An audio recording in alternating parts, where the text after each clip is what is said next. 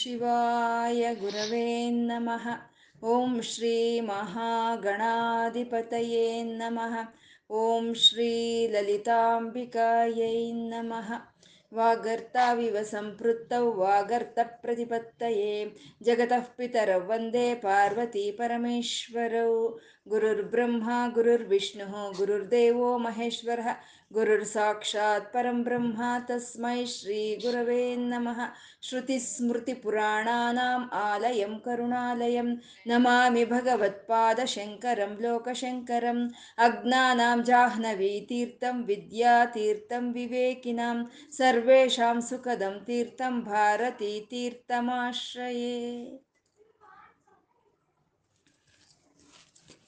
ಶಿವಾನಂದ ಲಹರಿ ಪ್ರತಿಪಾದ್ಯ ದೇವರಾದಂಥ ಪರಮಶಿವನು. ಅವನು ಮೂರು ಕಣ್ಣಿನವನು ಆಗಿದ್ದಾನೆ, ಜಟಾಜೂಟಗಳನ್ನು ಬಿಟ್ಕೊಂಡಿದ್ದಾನೆ ಮೃಗಚರ್ಮವನ್ನು ಧರಿಸಿದ್ದಾನೆ, ಮೃಗವನ್ನು ಕೈಯಲ್ಲಿ ಹಿಡ್ಕೊಂಡು, ಆ ಸರ್ಪಗಳನ್ನೇ ತನ್ನ ಕಂಠಹಾರಗಳಲ್ಲಿ ಹಾಕ್ಕೊಂಡು, ಆ ಸಾಂಬ ಸದಾಶಿವನು ಅಮ್ಮನ ಜೊತೆ ಕೂಡಿ ಇರೋ ಅಂಥ ಪರಮೇಶ್ವರನನ್ನ ನಮ್ಮ ಹೃದಯಕ್ಕೆ ಆಹ್ವಾನಿಸ್ತಾ, ನಮ್ಮ ಹೃದಯದಲ್ಲಿ ಆನಂದ ತರಂಗಗಳನ್ನು ಎಬ್ಬಿಸ್ತಾ ಇರೋ ಅಂಥ ಪರಮಶಿವನಿಗೆ ನತಿರಿಯಂ ನಮಸ್ಕಾರವನ್ನು ಹೇಳ್ಕೊಳ್ತಾ ಶುರು ಮಾಡ್ಕೊಳ್ಳೋಣ. ಪರಮ, ಪರಮಾತ್ಮನಿಗೆ ನಮ್ಮ ಮನಸ್ಸನ್ನು ಅರ್ಪಣೆ ಮಾಡೋದೇ ಭಕ್ತಿ ಅಂತ ಸ್ಪಷ್ಟನೆಯನ್ನು ಕೊಟ್ಟರು ಅಂದರೆ ಕಾಯ ವಾಚ ಮನಸ್ಸ ತ್ರಿಕರಣಗಳನ್ನು ಪರಮಾತ್ಮನ ಪಾದಗಳಿಗೆ ಅರ್ಪಣೆ ಮಾಡೋದೇ ಭಕ್ತಿ ಅಂತ. ಅಂಥ ಭಕ್ತಿ ಇರಬೇಕು ಅಂತಂದರೆ ಅದಕ್ಕೆ ಯಾವ ಶರೀರವಾದರೂ ಆಗಬಹುದು ಅಂತ ತಿಳಿಸಿದ್ರು. ಯಾವ ಶರೀರವಾದರೂ ಸರಿ, ಭಕ್ತಿ ಹೊಂದಿದ್ರೆ ಆ ಆ ಆನಂದದಲ್ಲಿ ತೇಲಾಡ್ಬೋದು ಅನ್ನೋದನ್ನ ಹೇಳಿದ್ರು. ಹಾಗೆ ಆ ಪರಮಾತ್ಮನ ಹತ್ರ ಆ ಮನಸ್ಸನ್ನು ಕೊಡಬೇಕು ಧ್ಯಾನಿಸ್ಬೇಕು ಅಂತಂದರೆ ಅದು ನನಗಾಗ್ದಲೇ ಇರೋವಂಥ ಕೆಲಸ, ನಾನು ಅಸಹಾಯಕನಾಗಿದ್ದೀನಿ ಅಂತ ನಮ್ಮ ಅಸಹಾಯಕತ್ವವನ್ನು ಪರಮಾತ್ಮನ ಮುಂದೆ ಒಪ್ಕೋಬೇಕು ಅಂತ ಹೇಳಿದ್ರು. ಮತ್ತೆ ನಾವು ಮಾಡಿರೋಂಥ ತಪ್ಪುಗಳನ್ನೆಲ್ಲ ಕ್ಷಮಿಸ್ಬಿಟ್ಟು ತಿಳಿದು ತಿಳಿದಲೆ ಇಂದ್ರಿಯಗಳಿಂದ ಆಗ್ಬಹುದು, ಮನಸ್ಸಿಂದ ಆಗ್ಬೋದು ಮಾಡಿರೋ ಅಂಥ ತಪ್ಪುಗಳನ್ನ ಕ್ಷಮಿಸ್ಬಿಟ್ಟು ನನ್ನನ್ನು ಕಾಪಾಡು ತಂದೆ, ನೀನು ದೀನ ಬಂದು ನಾನು ದೀನನು ಅಂತ ಬೇಡ್ಕೊಂಡ್ರು. ಅಂತ ನನ್ನ ಹಣೆಯಲ್ಲಿ ಅಕಸ್ಮಾತ್ ಏನಾದರೂ ದುರಾಶೆಯನ್ನು ಅಥವಾ ಈಶ್ವರ ವಿಮುಖತ್ವವನ್ನು ಬರೆದಿದ್ರೆ ಅದನ್ನ ಮುಂಚೆ ಅಳಿಸ್ಬಿಡು ಅಂತ ಹೇಳಿದ್ರು. ಮತ್ತೆ ಅಧೀನತ್ವವನ್ನು ನನ್ನ ಹಣೆಯಲ್ಲಿ ಬರೆದಿರಲಿ. ಏಕೆಂದರೆ ಕಷ್ಟ ಅನ್ನೋದಿದ್ದಾಗ ನಾವು ಆ ಪರಮಾತ್ಮನ ನೆನೆಸ್ಕೊಳ್ಳೋಕ್ಕಾಗುತ್ತೆ ಆ ಕಷ್ಟ ಅನ್ನೋದಿದ್ರೆ ಆ ಧೀನತ್ವ ಅನ್ನೋದು ನಮ್ಮ ಹಣೆಯಲ್ಲಿ ಬರೆದಿದ್ರೆ ಆವಾಗ ನಾವು ದೀನರಾಗ್ತೀವಿ. ಆದ್ಮೇಲೆ ಇನ್ನು ವಿಚಾರಕ್ಕೋವ ವಿಚಾರ ಯಾಕೆ? ಆವಾಗ ನೀನು ದೀನ ಬಂಧು ಆಗ್ತೀಯ? ನನ್ನನ್ನು ರಕ್ಷಣೆ ಮಾಡ್ತೀಯ? ಅಂತ ಹೇಳಿದಂಥ ಗುರುಗಳು ಇವಾಗ ದುರಾಶೆ ಎಂಥದ್ದು? ಆ ದುರಾಶೆಯಿಂದ ಎಂಥ ಒಂದು ಒಂದು ವಿಪತ್ತು ಅನ್ನೋದು ಬರುತ್ತೆ ಅನ್ನೋದನ್ನ ಇನ್ನು ಮುಂದಿನ ಶ್ಲೋಕದಲ್ಲಿ ಹೇಳ್ತಾ ಇದ್ದಾರೆ. ಹೇಳಿ ಸುಮ, ದುರಾಶಾ ಭೂಯಿಷ್ಠ ಹೇಳಿ. ದುರಾಶಾ ಭೂಯಿಷ್ಠೆ ದುರದಿಪಗೃಹದ್ವಾರ ಘಟಕೆ, ದುರಂತೆ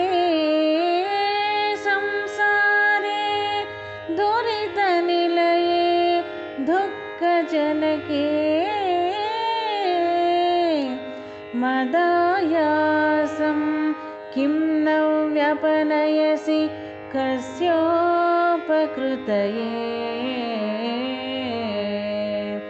वदेयं प्रीतिश्चेत्तव शिव कृतार्थाः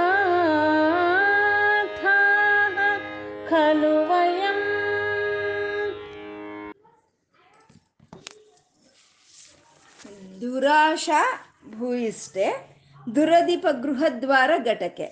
ದುರಂತೆ ದುರಿತ ನಿಲಯೇ ದುಃಖ ಜನಕ್ಕೆ ಅಂತ ಈ ಶ್ಲೋಕದಲ್ಲಿ ದು ಶಬ್ದ ಅನ್ನೋದು ಐದು ಸಲಿ ಪುನರಾವೃತ್ತಿ ಆಗುತ್ತೆ. ಐದು ಸಲಿ ಪುನರಾವೃತ್ತಿ ಆಗುತ್ತೆ ಧೂ ಅನ್ನೋ ಶಬ್ದ.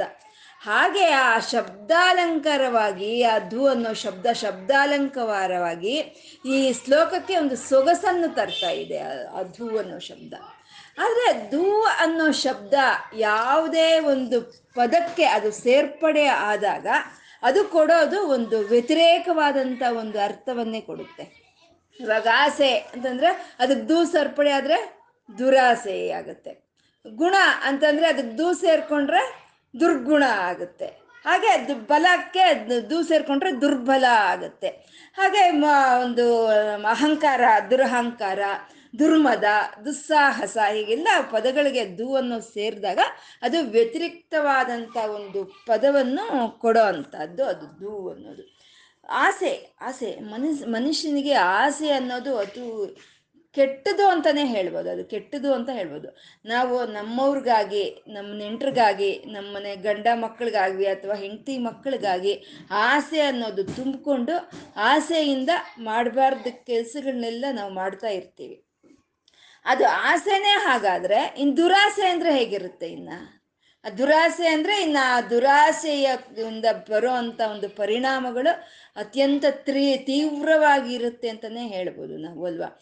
ಅಂತ ದುರಾಶೆಗಳು ತುಂಬಿಕೊಂಡಿದ್ದಾಗ ಅದೇ ದುರಾಶಾ ಭೂಯಿಷ್ಟೇ ಅಂತ. ಅಂದ್ರೆ ವಿಪರೀತವಾದಂಥ ಒಂದು ದುರಾಶೆಗಳು ನಮ್ಮಲ್ಲಿ ಸೇರ್ಕೊಂಡಿರೋ ಅದು ದುರಾಶಾ ಭೂಯಿಷ್ಠೆ ಅಂತ. ಈ ದುರಾಶೆ ಆಗ್ಬೋದು, ದುರಂತವಾಗ್ಬೋದು, ಈ ದುರಿತ ಅನ್ನೋದಾಗ್ಬೋದು, ಎಲ್ಲವನ್ನು ಇನ್ನು ಮುಂದಿನ ಸಾಲಿನಲ್ಲಿ ಬರೋ ಸಂಸಾರ ಅನ್ನೋದಕ್ಕೂ ವಿಶೇಷವಾಗಿ ಇರೋವಂಥದ್ದು. ಈ ಸಂಸಾರದಲ್ಲಿ ದುರಾಶೆ. ಈ ಸಂಸಾರದಲ್ಲಿ ನಮ್ಮವ್ರಿಗಾಗಿ, ನಮ್ಮ ಮಕ್ಕಳಿಗಾಗಿ, ನಮ್ಮ ಗಂಡನಿಗೆ ಅಥವಾ ಹೆಂಡತಿಗೋ, ನಮ್ಮ ಬಂಧುಗಳಿಗಾಗಿ ಆಸೆಯನ್ನು ಹೊತ್ತಿ, ದುರಾಶೆಯನ್ನು ಹೊತ್ತಿರೋ ಅಂಥದ್ದು ಅದು ದುರಾಶಾ ಭೂಯಿಷ್ಟೆ ದುರದೀಪ ಗೃಹದ್ವಾರ ಘಟಕೆ. ಹಾಗೆ ಆ ರೀತಿ ದುರಾಶೆ ಅನ್ನೋದು ನಮ್ಮಲ್ಲಿ ಇದ್ದಾಗ ದುರದೀಪ ಗೃಹದ್ವಾರ ಘಟಕೆ ದುರದೀಪ ಅಂದ್ರೆ ಕೆಟ್ಟವನಾಗಿರೋ ಅಂತ ಒಂದು ರಾಜನ ಹತ್ರ ಆಗ್ಬೋದು, ಅಥವಾ ದುರ್ಬುದ್ಧಿ ಇರೋವಂಥ ಒಂದು, ಆ ಒಂದು ಅಧಿಕಾರಿ ಹತ್ರ ಆಗ್ಬೋದು. ನಾವೇನ್ ಮಾಡ್ತೀವಿ, ಆ ದುರಾಶೆಯನ್ನು ಹೊತ್ತು ಈ ಸಂಸಾರದಲ್ಲಿ ಮನೆಯವ್ರಿಗೋಸ್ಕರನೋ, ನೆಂಟ್ರಿಗೋಸ್ಕರನೋ ನಾವು ಆ ದುರದೀಪ, ಅಂದ್ರೆ ಆ ಒಂದು ದುರಹಂಕಾರಿಯಾದಂಥ ಒಂದು ದುಷ್ಟನಾದಂಥ ಒಂದು ಒಂದು ಅವನು ಅಧಿಕಾರಿ ಬಳಿ ನಾವು ಹೋಗ್ತೀವಿ. ಯಾಕೆ? ಅವ್ನು ಕೊಡೋ ಅಂತ ಒಂದು ದುಡ್ಡು ಕಾಸಿಗಾಗ್ಬೋದು, ಅಥವಾ ಅವ್ನು ತೋರಿಸ್ಕೊಡೋ ಅಂತ ಒಂದು ಸೌಲಭ್ಯಗಳಿಗಾಗ್ಬೋದು, ಅವನ ಹತ್ರ ಹೋಗ್ತೀವಿ. ಅವನ ಒಂದು ದರ್ಶನ ನಮ್ಗಾಗಬೇಕು ಅಂತ ಅವನ ಮನೆಯನ್ನು ಕಾಯ್ತಾ ನಿಂತಿರ್ತೀವಿ. ಅದು ದುರ, ದುರದೀಪ ಗೃಹ ದ್ವಾರ ಘಟಕೆ. ದುರಾಶೆಯಿಂದ ಈ ಸಂಸಾರದಲ್ಲಿ ನಮ್ಮವ್ರಿಗಾಗಿ, ನಮ್ಮ ನೆಂಟ್ರಿಗಾಗಿ ದುರಾಶೆಯನ್ನು ಹೊತ್ತು ಅದು ತಿಳಿಯುತ್ತೆ ಅವನು ಅವನು ದುರ್ಮಾರ್ಗನೋ, ಆ ಅಧಿಕಾರಿ ದುರ್ಮಾರ್ಗನೋ, ಅವನು ಸಹವಾಸ ಮಾಡಬಾರ್ದು ಅಂತ ತಿಳಿದಿದ್ರು ಹೋಗಿ ಆ ದುಷ್ಟರ ಸಹವಾಸ ಮಾಡ್ತೀವಿ. ಅದು ದುರದೀಪ ಗೃಹದ್ವಾರ ಘಟಕೆ. ದುರಂತೆ. ಯಾವತ್ತಿದ್ರು ದುರಾಶೆ ಅನ್ನೋದು, ಮತ್ತೆ ಈ ದುರ್ಮಾರ್ಗರ ಒಂದು ಸಂಘ ಅನ್ನೋದು, ಯಾವತ್ತಿದ್ರು ಅದು ದುರಂತದಲ್ಲೇ ಅಂತ್ಯವಾಗಿ ಹೋಗ್ಬೇಕು. ಅದು ದುರಂತದಲ್ಲೇ ಅಂತ್ಯವಾಗ್ಬೋದು ಅದಕ್ಕೆ ಕೊನೆಯಲ್ಲಿ ಬರುವಂತ ಒಂದು ಪರಿಣಾಮ ಅನ್ನೋದು, ಅದು ದುರಂತವಾಗೇ ಇರುತ್ತೆ. ಯಾಕೆಂದ್ರೆ ಇವಾಗ ವಯಸ್ಸಿದೆ ಆರೋಗ್ಯ ಇದೆ ಅಂತ ದುಡಿತಾ ಇರ್ತೀವಿ. ಆದ್ರೆ ದ ದುಡ್ದು ದುಡ್ದು ಈ ವಯಸ್ಸು ಕುಂದೋಗಿ ಆರೋಗ್ಯ ಕೆಟ್ಟೋದ್ರೆ, ಕೆಟ್ಟೋಗಿ ಮಂಚ ಬಿ ಹಿಡಿದ್ರೆ ಅವಾಗ ಬರೋಂಥವ್ರು ಯಾರು ರಕ್ಷಣೆಗೆ? ದುರಾಶೆ ಹೊತ್ತು ಆ ದುರ್ಮಾರ್ಗರ ಒಂದು ಸಂಘವನ್ನು ಮಾಡಿ ಸಂಪಾದನೆ ಮಾಡ್ತಾ ಇರೋವರೆಗೂ ಎಲ್ಲ ನೆಂಟರು, ಎಲ್ಲ ಇಷ್ಟರು ಇರ್ತಾರೆ. ಯಾವಾಗ ಸಂಪಾದನೆ ನಿಂತೋಯ್ತೋ, ಯಾವಾಗ ಅನಾರೋಗ್ಯವಾಯಿತೋ, ಯಾವಾಗ ಮಂಚ ಹಿಡಿದುವೋ, ಆವಾಗ ಎಲ್ಲರೂ ನಮಗೆ ದೂರವಾಗ್ತಾರೆ. ಅದೇ ದುರಂತ ಅನ್ನೋದು. ಅದು ಯಾಕಾಯಿತು ದುರಾಶೆಯಿಂದ ಆಯ್ತು ಆ ದುರ್ಮಾರ್ಗರ ಒಂದು ಸಂಗಡ ಮಾಡಿದ್ದಕ್ಕಾಯ್ತು ಅದನ್ನೇ ಇಲ್ಲಿ ಹೇಳ್ತಾ ಇದ್ದಾರೆ, ಯಾವದ್ವಿತ್ತೋ ಪಾರ್ಜನ ಸಕ್ತ, ತಾವ ನಿಜ ಪರಿವಾರೋ ರಕ್ತ. ಪಶ್ಚಾಜ್ಜೀವತಿ ಜರ್ಜರ ದೇಹೆ, ವಾತಾಂ ಕೋಪಿನ ಪೃಚ್ಛತಿ ಗೇಹೆ.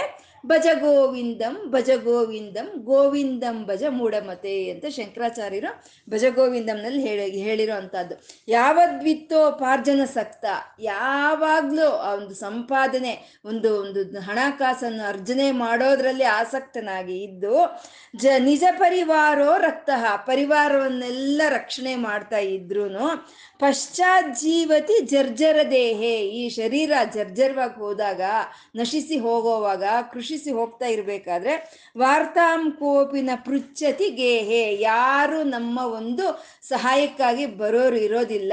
ನಾವು ಎಷ್ಟರವರೆಗೂ ಆರೋಗ್ಯವಾಗಿದ್ದು, ಎಷ್ಟರವರೆಗೂ ದುಡಿತೀವೋ ಅಷ್ಟರವರೆಗೂ ಈ ಬಂಧು ಮಿತ್ರಗಳು ಅನ್ನೋರು ನಮ್ಗಿರ್ತಾರೆ.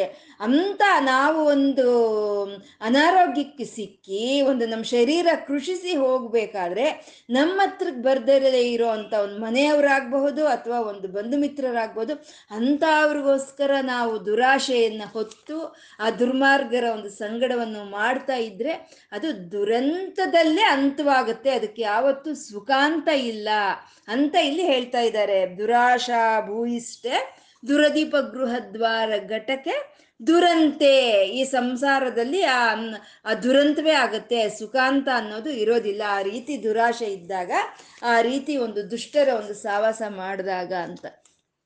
ಇದು ಒಬ್ಬ ಬೋಯಿ ಬೋಯಿ ಅಂತಾರಲ್ವಾ? ಅಂದ್ರೆ ಬೇಟೆಗಾರರ ಒಂದು ಕುಲಸ್ಥನ, ಒಬ್ಬ ಬೋಯಿ. ಅವನೇನ್ ಮಾಡ್ತಾನೆ? ಗಂಡ ಹೆಂಡತಿ ಮಕ್ಕಳನ್ನ ಸಾಕೋದಕ್ಕೋಸ್ಕರ, ಅವ್ರನ್ನ ಸುಖವಾಗಿ ಇಡೋದಕ್ಕೋಸ್ಕರ ಅವನೇನ್ ಮಾಡ್ತಾನೆ? ಕಾಡಲ್ಲಿ ಆ ಮಾರ್ಗವನ್ನು ಕಾಯ್ತಾ ಕೂತಿರ್ತಾನೆ. ಆ ಮಾರ್ಗದಿಂದ ಬರ್ತಾ ಇರೋ ಅಂತ ಅವ್ರನ್ನ ಅವ್ರನ್ನ ಅಡ್ಡ ಅವ್ರನ್ನ ಅಟಕಾಯಿಸಿ ಅವ್ರನ್ನ ಅವ್ರ ಹತ್ರ ಇರೋ ವಸ್ತು ಒಡವೆಗಳನ್ನೆಲ್ಲ ದೋಚ್ಕೊಂಡು ಹೋಗಿ ಮನೆ ಮಕ್ಕಳಿಗೆ ಕೊಡ್ತಾ ಇರ್ತಾನೆ, ಮನೆ ಮಕ್ಕಳ ಸೌಕರ್ಯವನ್ನು ನೋಡ್ತಾ ಇರ್ತಾನೆ. ಹೀಗಿರ್ಬೇಕಾದ್ರೆ ಒಂದು ದಿನ ನಾರ್ದರ್ ಬರ್ತಾರೆ ಆ ಮಾರ್ಗದಲ್ಲಿ. ನಾರ್ದರ್ ಬಂದು, ಏನಪ್ಪ, ಏನು ಮಾಡ್ತಾ ಇದೀಯ ನೀನು? ಅಂತಂದ್ರೆ, ಯಾಕೆ ಈ ರೀತಿ ಕಳ್ತನ ಮಾಡ್ತಾ ಇದೀಯ? ಅಂತಂದ್ರೆ, ನನ್ನ ಗಂಡ ಮಕ್ಕಳು, ನನ್ನ ಹೆಂಡತಿ ಮಕ್ಕಳು ಸುಖವಾಗಿರ್ಬೇಕು ಅಂತ, ನಾನು ಈ ರೀತಿ ಅವ್ರ ಕಷ್ಟ ಸುಖದಲ್ಲಿ ಪಾಲಾಗಿರ್ಬೇಕು ಅಂತ ಹೇಳಿ ಈ ರೀತಿ ನಾನು ಕಳ್ತನ ಮಾಡಿ ಅವ್ರಿಗೆ ಸೌಕರ್ಯಗಳನ್ನ ಕೊಡ್ತಾ ಇದ್ದೀನಿ ಅಂತ ಹೇಳ್ತಾರೆ. ಅಂದ್ರೆ ಕಷ್ಟ ಸುಖದಲ್ಲಿ ನೀನು ಭಾಗಿಯಾಗಿದೀಯಾ ಹಾಗಾದ್ರೆ ಅಂತಂದ್ರೆ ಹೌದು. ಮತ್ತೆ ನಿನ್ನ ಗ, ಹೆಂಡತಿ ಮಕ್ಕಳು ನೀನ್ ಮಾಡ್ತಾ ಇರೋ ಈ ಪಾಪದಲ್ಲಿ ಎಷ್ಟು ಪಾಲು ಹಂಚ್ಕೊಳ್ತಾರೆ ಅವರು? ಅಂತ ಕೇಳ್ತಾರೆ. ಹಂಚ್ಕೊಳ್ತಾರ? ನಿನ್ನ ಒಂದು ಪಾಪದಲ್ಲಿ ಅವರು ಆ ಪಾಲನ್ನು ಹಂಚ್ಕೊಳ್ತಾರ? ನೀನು ಇವಾಗ ಕಳ್ತನ ಮಾಡಿ, ಸುಲಿಗೆ ಮಾಡಿ ತಗೊಂಡೋಗಿ ನೀನು ಕೊಡ್ತಾ ಇರೋ ಒಂದು ಸೌಕರ್ಯಗಳನ್ನೆಲ್ಲ ಅನುಭವಿಸ್ತಾ ಇರೋ ಅಂತ ನಿನ್ನ ಹೆಂಡತಿ ಮಕ್ಕಳು ನೀನು ಮಾಡ್ತಾ ಇರೋ ಒಂದು ಪಾಪದಲ್ಲಿ ಪಾಲ್ ಪ, ಹಂಚ್ಕೊಳ್ತಾರ ಅವರು?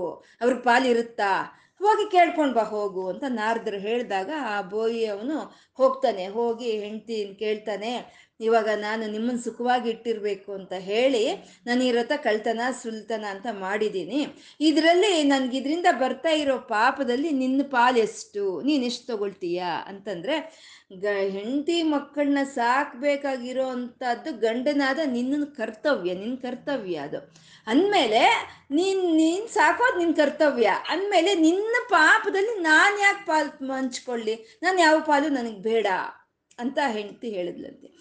ಅಂದರೆ ದುರಾಶೆ ಹೊತ್ತು ದುಷ್ಟರ ಸಂಘವನ್ನು ಮಾಡ್ತಾ ಕೊಲೆ ಮಾ, ಸುಲಿಗೆ ಮಾಡ್ತಾ ಕಳ್ತನ ಮಾಡ್ತಾ ತಗೊಂಡೋಗಿ ಕೊಟ್ಟಿದ್ದು ಅನುಭವಿಸಿದ್ರೆ ಹೊರತು ಆ ಪಾಪದಲ್ಲಿ ಯಾವ ಪಾಲು ಯಾರೂ ತಗೊಳ್ಳಲ್ಲ ಅನ್ನೋದು ಅರ್ಥವಾಗಿ ಅವ್ರಿಗೆ ಜ್ಞಾನೋದಯವಾಗಿ ಅವರೇ ವಾಲ್ಮೀಕಿ ಮಹರ್ಷಿಗಳಾಗಿ ರಾಮಾಯಣ ಅನ್ನೋ ಒಂದು ಮಹಾಗ್ರಂಥವನ್ನ ಭಾರತಕ್ಕೆ ಕೊಡ್ತಾರೆ ಅವರು. ಅಂದ್ರೆ ವಾಲ್ಮೀಕಿ ಮಹರ್ಷಿಗಳು ಅವ್ರೇನು ಕಳ್ಳರಲ್ಲ ಅವರು. ಅವರು ಕಳ್ಳರು ಅಂತ ಅವ್ರು ಕಳ್ಳರಲ್ಲ, ಅವ್ರು ಹುಟ್ಟನೇ ಅವ್ರಿಗೆ ಒಂದು ಐಶ್ವರ್ಯ ಸ್ಪೃಹೆ ಇದ್ದಂಥ ಅವರು ಅವರು ಅನ್ನೋದನ್ನ ಭಾರತದಲ್ಲಿ ವ್ಯಾಸ ಮಹರ್ಷಿಗಳೇ ಅದನ್ನ ಸ್ಪಷ್ಟನೆ ಕೊಟ್ಟಿದ್ದಾರೆ. ಅವರು ಆ ರೀತಿ ಅವನು ನಾವು ಅದರಿಂದ ತಿಳ್ಕೊಬೇಕಾಗಿರೋದೇನು ದುರಾಶೆಗಳು ಅನ್ನೋದು, ದುಷ್ಟರ ಸಹವಾಸ ಅನ್ನೋದು ಯಾವತ್ತೂ ಅದು ದುಃಖದಲ್ಲಿ ಅಂತವಾಗುತ್ತೆ ಅನ್ನೋದು ತಿಳ್ಕೊಬೇಕೇ ಹೊರತು ಅವರು ವ್ಯಾಸ ವಾಲ್ಮೀಕಿ ಮಹರ್ಷಿರು ನಿಜವಾಗ್ರು ಕಳ್ಳರು ಅಂತ ಅಲ್ಲ. ಮತ್ತೆ ಈ ವಾಲ್ಮೀಕಿ ಮಹರ್ಷಿರು ಬ್ರಾಹ್ಮಣನೇ ಅಲ್ಲ, ಅವರು ಬೋಯಿ ಬೋಯಿ ಕುಲಸ್ತದವನು ಅಂತ ಹೇಳ್ತಾರೆ. ಅಂದ್ರೆ ಒಂದು ಬ್ರಾಹ್ಮಣ ದಂಪತಿಗಳೇ ಹುಟ್ಟಿದಂತ ಮಕ್ಕಳು ಮಾತ್ರನೇ ಬ್ರಾಹ್ಮಣರು ಅಂತ ಅಲ್ಲ. ಆ ಬ್ರಹ್ಮಜ್ಞಾನ ಯಾರಿಗಿರುತ್ತೋ, ಆ ಪರ, ಆ ಬ್ರಹ್ಮಾನಂದವನ್ನು ಯಾರು ಅನುಭವಿಸ್ತಾರೋ ಅವರೆಲ್ಲ ಬ್ರಾಹ್ಮಣರು ಅಂತ ಹೇಳೋವಂಥದ್ದು. ಮತ್ತೆ ಹಾಗೆ ಆ ದುರಾಶೆಯಿಂದ ಆ ಒಂದು ಮಾಡಬಾರ್ದು ಕೆಲಸಗಳು ಮಾಡ್ತಾ, ಆ ದುಷ್ಟರ ಸಾವಾಸ ಮಾಡ್ತಾ ಇದ್ರೆ ಅದು ದುಃಖಾಂತವೇ ಆಗುತ್ತೆ ಅನ್ನೋದನ್ನ ಇಲ್ಲಿ ಹೇಳ್ತಾ ಇದ್ದಾರೆ. ಈ ಸಂಸಾರದಲ್ಲಿ ದುರಾಶಾ ಭೂಯಿಷ್ಟೆ ದುರದೀಪ ಗೃಹದ್ವಾರ ಘಟಕೆ ದುರಂತೆ ಸಂಸಾರೆ ದುರಿತ ನಿಲಯೇ. ಈ ಸಂಸಾರ ಅನ್ನೋದು ಇವಾಗ ಇದು ಹೇಳ್ತಾ ಇರೋದೆಲ್ಲ ಸಂಸಾರದಲ್ಲೇ. ಈ ಸಂಸಾರ ಅನ್ನೋದು ದುರಿತ ನಿಲಯೇ. ದುರಿತ ಅಂದ್ರೆ ಪಾಪಗಳು. ಆ ಪಾಪಗಳಿಗೆ ಮನೆಯಾಗಿದೆ, ತವ್ರ ಮನೆ ಆಗಿದೆ ಈ ಸಂಸಾರ ಅನ್ನೋದು ಈ ಪಾಪಗಳಿಗೆ. ಯಾವುದರಿಂದ ನರಕ ಪ್ರಾಪ್ತಿ ಆಗುತ್ತೋ ಅದನ್ನೇ ಪಾಪ ದುರಿತಗಳು ಅಂತ ಹೇಳ್ತಾರೆ. ಅದು ಒಂದಲ್ಲ ಒಂದು ಪಾಪ ಮಾಡ್ತಾ ಇರಬೇಕು, ಒಂದಲ್ಲ ಒಂದು ಪಾಪ ಮಾಡ್ತಾ ಇರಬೇಕು ಈ ಸಂಸಾರದಲ್ಲಿ ಇರೋವರೆಗೂ ಹಾಗೆ ಇದು ದುರಿತ ನಿಲಯೇ ದುಃಖ ಜನಕ್ಕೆ ಅಂತ ಹೇಳ್ತಾ ಇದ್ದಾರೆ. ಅಂದರೆ ಸಂಸಾರದಲ್ಲಿ ಇರಬೇಕಾದ್ರೆ ಈ ರೀತಿ ನಾಲ್ಕು ವಿಧವಾದಂಥ ಒಂದು ಕಾರ್ಯಗಳನ್ನ, ಒಂದು ದುರ್ಮಾರ್ಗವನ್ನ, ಒಂದು ದುರಾಶೆಯನ್ನ ಹೊಟ್ಟು ದುಷ್ಟರ ಒಂದು ಸಂಘವನ್ನು ಮಾಡ್ತಾ ನಾವು ಇರಲೇಬೇಕಾಗತ್ತೆ. ಎಲ್ಲಿವರೆಗೂ ಆ ರೀತಿ ದುರಾಶೆಗಳನ್ನು ಹೊತ್ತು ದುಷ್ಟರ ಸಂಘ ನಾವು ಮಾಡ್ತಾ ಇರ್ತೀವೋ ಅಲ್ಲಿವರೆಗೂ ನಮ್ಮ ಮನಸ್ಸಿಗೆ ಒಂದು ಸಂತೋಷ ಅನ್ನೋದು ಇರೋದಿಲ್ಲ, ಮನಸ್ಸಿಗೆ ತೃಪ್ತಿ ಅನ್ನೋದು ಇರೋದಿಲ್ಲ. ಆ ಮನಸ್ಸಿಗೆ ತೃಪ್ತಿ ಇತ್ತ ಅದೇ ಒಂದು ಐಶ್ವರ್ಯ ಅಂತ ಹೇಳೋದು. ಆ ಮನಸ್ಸಿಗೆ ತೃಪ್ತಿ ಇಲ್ವಾ, ಇನ್ನೂ ಬೇಕು ಬೇಕು ಬೇಕು ಅನ್ನೋದಿತ್ತ ಅದೇ ದರಿದ್ರ ಅಂತ ಹೇಳೋವಂಥದ್ದು. ಅಂಥದ್ದು ಈ ಸಂಸಾರದಲ್ಲಿ ಈ ದುಃಖ ಜನಕ್ಕೆ ಇವೆಲ್ಲ ದುಃಖಗಳಿಗೂ ಈ ಸಂಸಾರವೇ ಕಾರಣವಾಗಿದೆ ಅಂತ. ಆ ರೀತಿ ಐದು ವಿಧವಾದ ತಪ್ಪುಗಳನ್ನು ಮನುಷ್ಯನು ಮಾಡ್ತಾ ಮಾಡ್ತಾ ಈ ಸಂಸಾರದಲ್ಲಿ ಮದಾಯಾಸಂ ಕಿಮ್ನ ವ್ಯಪನಯಸಿ ಕಸ್ಯೋಪಕೃತಯೇ ಆಯಾಸ ಆಗೋಗಿದೆ ಮಾಡಬಾರ್ದು ಕೆಲಸಗಳು ಮಾಡ್ತಾ ದುರಾಶೆಯನ್ನು ಹೊತ್ತು ಈ ಮ, ನೆಂಟ್ರಿಗಾಗಿ, ಮಕ್ಕಳಿಗಾಗಿ ಕಂಡವ್ರ ಕಾಲು ಹಿಡಿದು ಆಯಾಸ ಆಗೋಗಿದೆ ಆಯಾಸ ಆಗಿದೆ ವ್ಯಪನಯಸಿ ಕಸ್ಯೋಪಕೃತಯೇ. ವದೇಯಂ ಪ್ರೀತಿಶ್ಚೇತ್ತವ ಶಿವ ಕೃತಾರ್ಥ ಖಲು ವಯಂ ಇಂಥ ಈ ಸಂಸಾರದಲ್ಲಿ ಈ ರೀತಿ ದುರ್ಮಾರ್ಗಗಳು ಮಾಡ್ತಾ ಇರೋ ಈ ಸಂಸಾರದಿಂದ ಬಿಡಿಸ್ಬೇಕು ಅಂದ್ರೆ ಅದು ಪರಮಾತ್ಮ ನಿನ್ನಿಂದಾನೇ ಆಗುತ್ತೆ. ಅದು ಇನ್ನ ನಾನು ಈ ಸಂಸಾರದಿಂದ ನಾನು ಬಿಡಿಸ್ಕೋಬೇಕು ಅಂದ್ರೆ ಅದು ನನ್ನಿಂದ ಆಗುವಂತ ಕೆಲಸ ಅಲ್ಲ. ಇದು ಬಿಡಿಸಿದ್ರೆ ನೀನೇ ಬಿಡಿಸ್ಬೇಕು ಪರಮಾತ್ಮ ಅಂತ ಇಲ್ಲಿ ಹೇಳ್ತಾ ಇದ್ದಾರೆ. ಅಂದ್ರೆ ಆಸೆಗಳನ್ನ ಹೊತ್ತು ನಾವು ಆಸೆಗಳು ತೀರಿಸ್ಕೊಂಡು ತೀರಿಸ್ಕೊಂಡು ತೀರಿಸ್ಕೊಂಡು ಈ ಸಂಸಾರವನ್ನು ನಾವು ಬಿಡೋಣ ಅಂದ್ರೆ ಅದು ಅದು ನಿಜವಾಗ್ಲೂ ಅದು ಸ್ವಪ್ನದಲ್ಲಿನೂ ಆಗ್ದಲೇ ಇರುವಂತ ಒಂದು ಮಾತು ಅದು. ಒಂದು ಆಸೆ ಹೋಗ್ತಾ ಇದ್ರೆ ಇನ್ನೊಂದು ಆಸೆ ಅನ್ನೋದು ಬರ್ತಾ ಇದೆ. ಎಂಥವ್ರಿಗೂ ಆಸೆ ಅನ್ನೋದು ಇರುತ್ತೆ. ಆಸೆ ಇಲ್ದಲೇ ಇರುವಂತ ಮನುಷ್ಯರು ಈ ಪ್ರಪಂಚದಲ್ಲಿ ಇಲ್ಲ ಅಂತ ಹೇಳಿದ್ರೆ ಅದು ಸುಳ್ಳೇ ಆಗೋದಿಲ್ಲ ಅದು. ಅಗ್ರೇ ವಹ್ನಿ ಪೃಷ್ಠೇ ಭಾನು. ರಾತ್ರೌ ಚುಬುಕ ಸಮರ್ಪಿತ ಜಾನುಹು ಕರತಲ ಭಿಕ್ಷಾ ತರುತಲ ವಾಸ ತದಪಿನ ಮುಂಚಾತ್ ಆಶಾ ಪಾಶ. ಭಜ ಗೋವಿಂದಂ ಭಜ ಗೋವಿಂದಂ ಭಜ ಗೋವಿಂದಂ ಮೂಢಮತೆ. ಅಂದ್ರೆ ಅಗ್ರೇ ವಹ್ನಿ ಅಂದ್ರೆ ಮುಂದೆ ಅಗ್ನಿ ಇದೆ. ಆ ಪೃಷ್ಠೇ ಭಾನು, ಮೇಲ್ಗಡೆ ಸೂರ್ಯ, ಭಗ ಭಗ ಭಗ ಅಂತ ಉರಿತಾ ಇರೋ ಸೂರ್ಯ ಇದ್ದಾನೆ.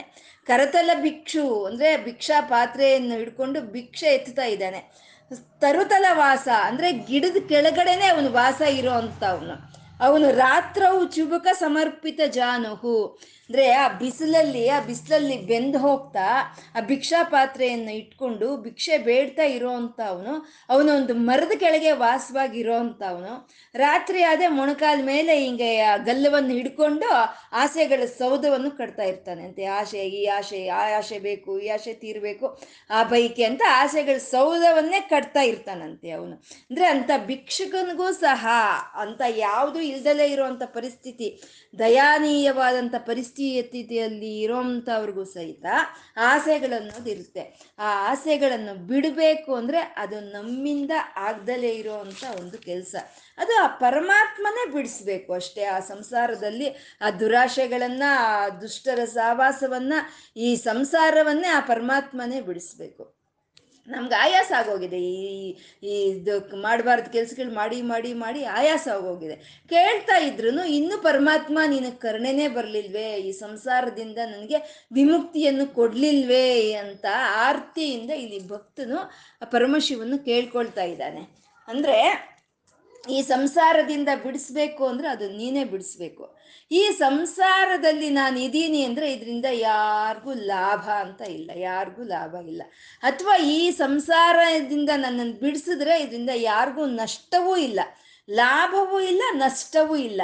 ಹಂಗಿದ್ರು ಪರಮಾತ್ಮ, ನೀನು ನನ್ನನ್ನು ಈ ಸಂಸಾರದಲ್ಲೇ ನೀನು ತಿರುಗಿಸ್ತಾ ಇದೆಯಲ್ಲ ಅಂದಮೇಲೆ ನಾನು ಕೃತಾರ್ಥಾಹ ಕಲುವಯಂ ಅಂತ ಹೇಳ್ತಾ ಇದ್ದಾರೆ. ಮದಾಯಾಸಂ ಕಿಂನ ವ್ಯಪನಯಸಿ ವದ್, ವದೇಯಂ ಪ್ರೀತಿಶ್ಚೇತ್ತವ ಶಿವ ಕೃತಾರ್ಥಾಹ ಖಲು ವಯಂ ನಾನು ಈ ಸಂಸಾರದಲ್ಲಿ ಇರೋದ್ರಿಂದ ಯಾರಿಗೂ ಲಾಭ ಇಲ್ಲ, ಯಾರಿಗೂ ನಷ್ಟ ಇಲ್ಲ. ಅಂದ್ರೂ ನೀನು ಈ ಸಂಸಾರದಲ್ಲೇ ನನ್ನ ತಿರುಗಿಸ್ತಾ ಇದೀಯಾ ಅಂತಂದ್ರೆ ಇನ್ನು ನಾನು ಕೃತಾರ್ಥನೇ ಸರಿ ಅಂತ ಹೇಳ್ತಾ ಇದ್ದಾನೆ ಆ ಭಕ್ತನು. ಅಂದ್ರೆ ವ್ಯಂಗ್ಯವಾಗಿ ಹೇಳ್ತಾ ಇದ್ದಾನೆ. ನಾವಾಯ್ತು, ಅಯ್ಯೋ, ಸಂತೋಷ ಆಯ್ತು ಅಂತೀವಲ್ವಾ? ಉದ್ಧಾರ ಆಯ್ತು ಅಂತ ನಾವು ವ್ಯಂಗ್ಯವಾಗಿ ಹೇಳ್ತೀವಲ್ವಾ?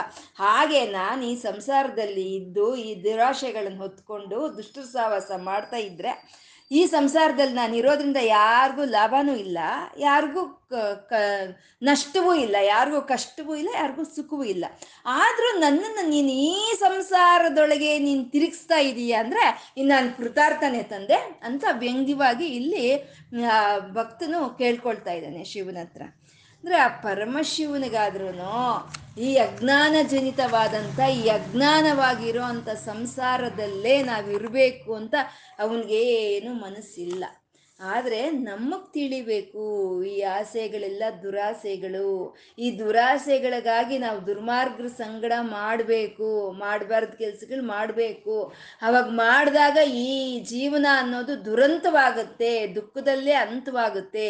ಪಾಪಗಳಿಗೆ ಒಂದು ಇದು ಕೂಟ ಕೂಪವಾಗಿದೆಯೇ, ಇದು ದುಃಖಕ್ಕೆ ಜನಕವಾಗಿದೆ ಈ ಸಂಸಾರ ಅನ್ನೋದು ಮುಂಚೆ ನಮಗೆ ತಿಳಿಬೇಕು. ನಾವು ತಿಳ್ಕೊಂಡಾಗ ಆವಾಗ ಪರಮಾತ್ಮನ ನಾವು ಬೇಡ್ಕೊಂಡ್ರೆ, ಆವಾಗ ಶರಣಾಗತಿಯಿಂದ ಅವ್ನು ಬೇಡ್ಕೊಂಡ್ರೆ ಆವಾಗ ಅವನು ಬಿಡಿಸ್ತಾನೆ. ಇವಾಗ ಒಂದು ಮಗುಗೆ ಏನಾದರೂ ಒಂದು ಪದಾರ್ಥ ಬೇಕು ಅಂತಂದರೆ ಅದು ಮುಂಚೆ ಕೇಳುತ್ತೆ, ಆಮೇಲೆ ಮುದ್ದು ಮುದ್ದು ಮಾಡ್ತಾ ಕೇಳುತ್ತೆ, ಆಮೇಲೆ ಪ್ರೀತಿ ಮಾಡ್ತಾ ಕೇಳುತ್ತೆ. ಆಮೇಲೆ ನನಗೆ ಕೊಡೋವರೆಗೂ ನಾನು ಊಟ ಮಾಡಲ್ಲ ಅನ್ನತ್ತೆ. ಆಮೇಲೆ ಅಳುತ್ತೆ, ಹಠ ಮಾಡುತ್ತೆ. ಕೊನೆಗೆ ಆ ಒಂದು ಪದಾರ್ಥ ಅದಕ್ಕೆ ಸಿಕ್ಕೋವರೆಗೂ ಅದು ಹಠ ಮಾಡ್ತಾನೆ ಇರುತ್ತೆ.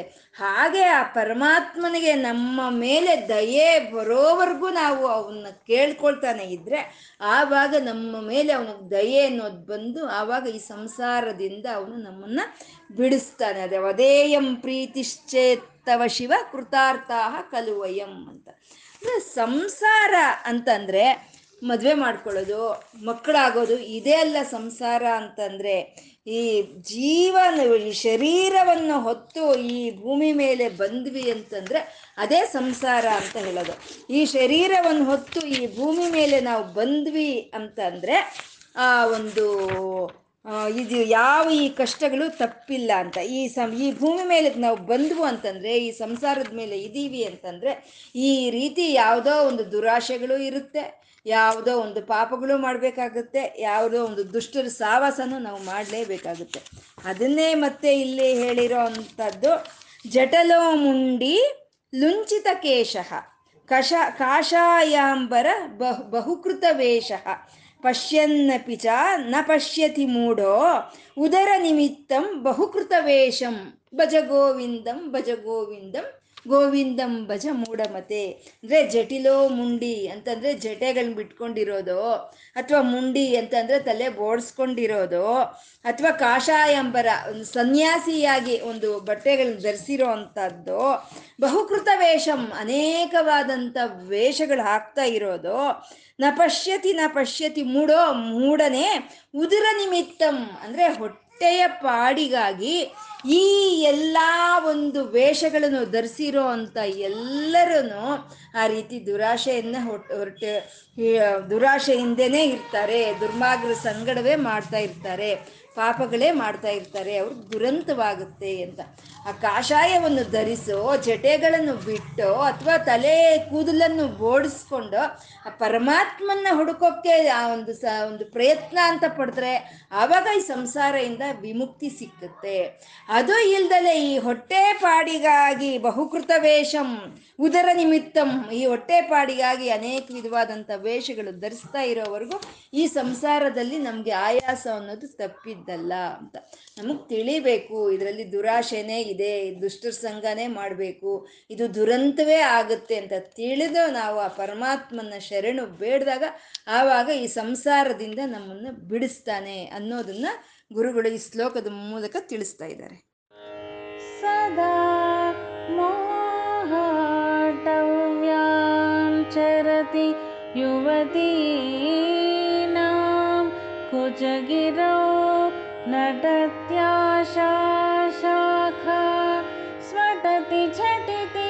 स्वैरमभितः कपालिं भिक्षो मे हृदयकपिम् अत्यन्तचपलम्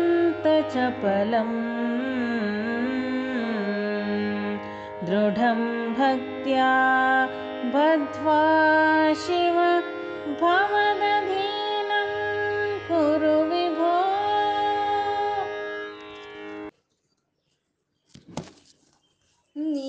ಶ್ಲೋಕದಲ್ಲಿ ದುರಾಶಾ ಭೂಯಿಷ್ಠೆ ಆ ಶ್ಲೋಕದಲ್ಲಿ ಹೇಳಿದ್ರು ಮನಸ್ಸಿಟ್ಟ ಮಹದೇವನ್ನ ಪ್ರಾರ್ಥನೆ ಮಾಡಿದಾಗ ಮಾತ್ರನೇ ಆ ಸಂಸಾರದಿಂದ ನಮಗೆ ವಿಮುಕ್ತಿ ಸಿಕ್ಕುತ್ತಾ ಅಂತ.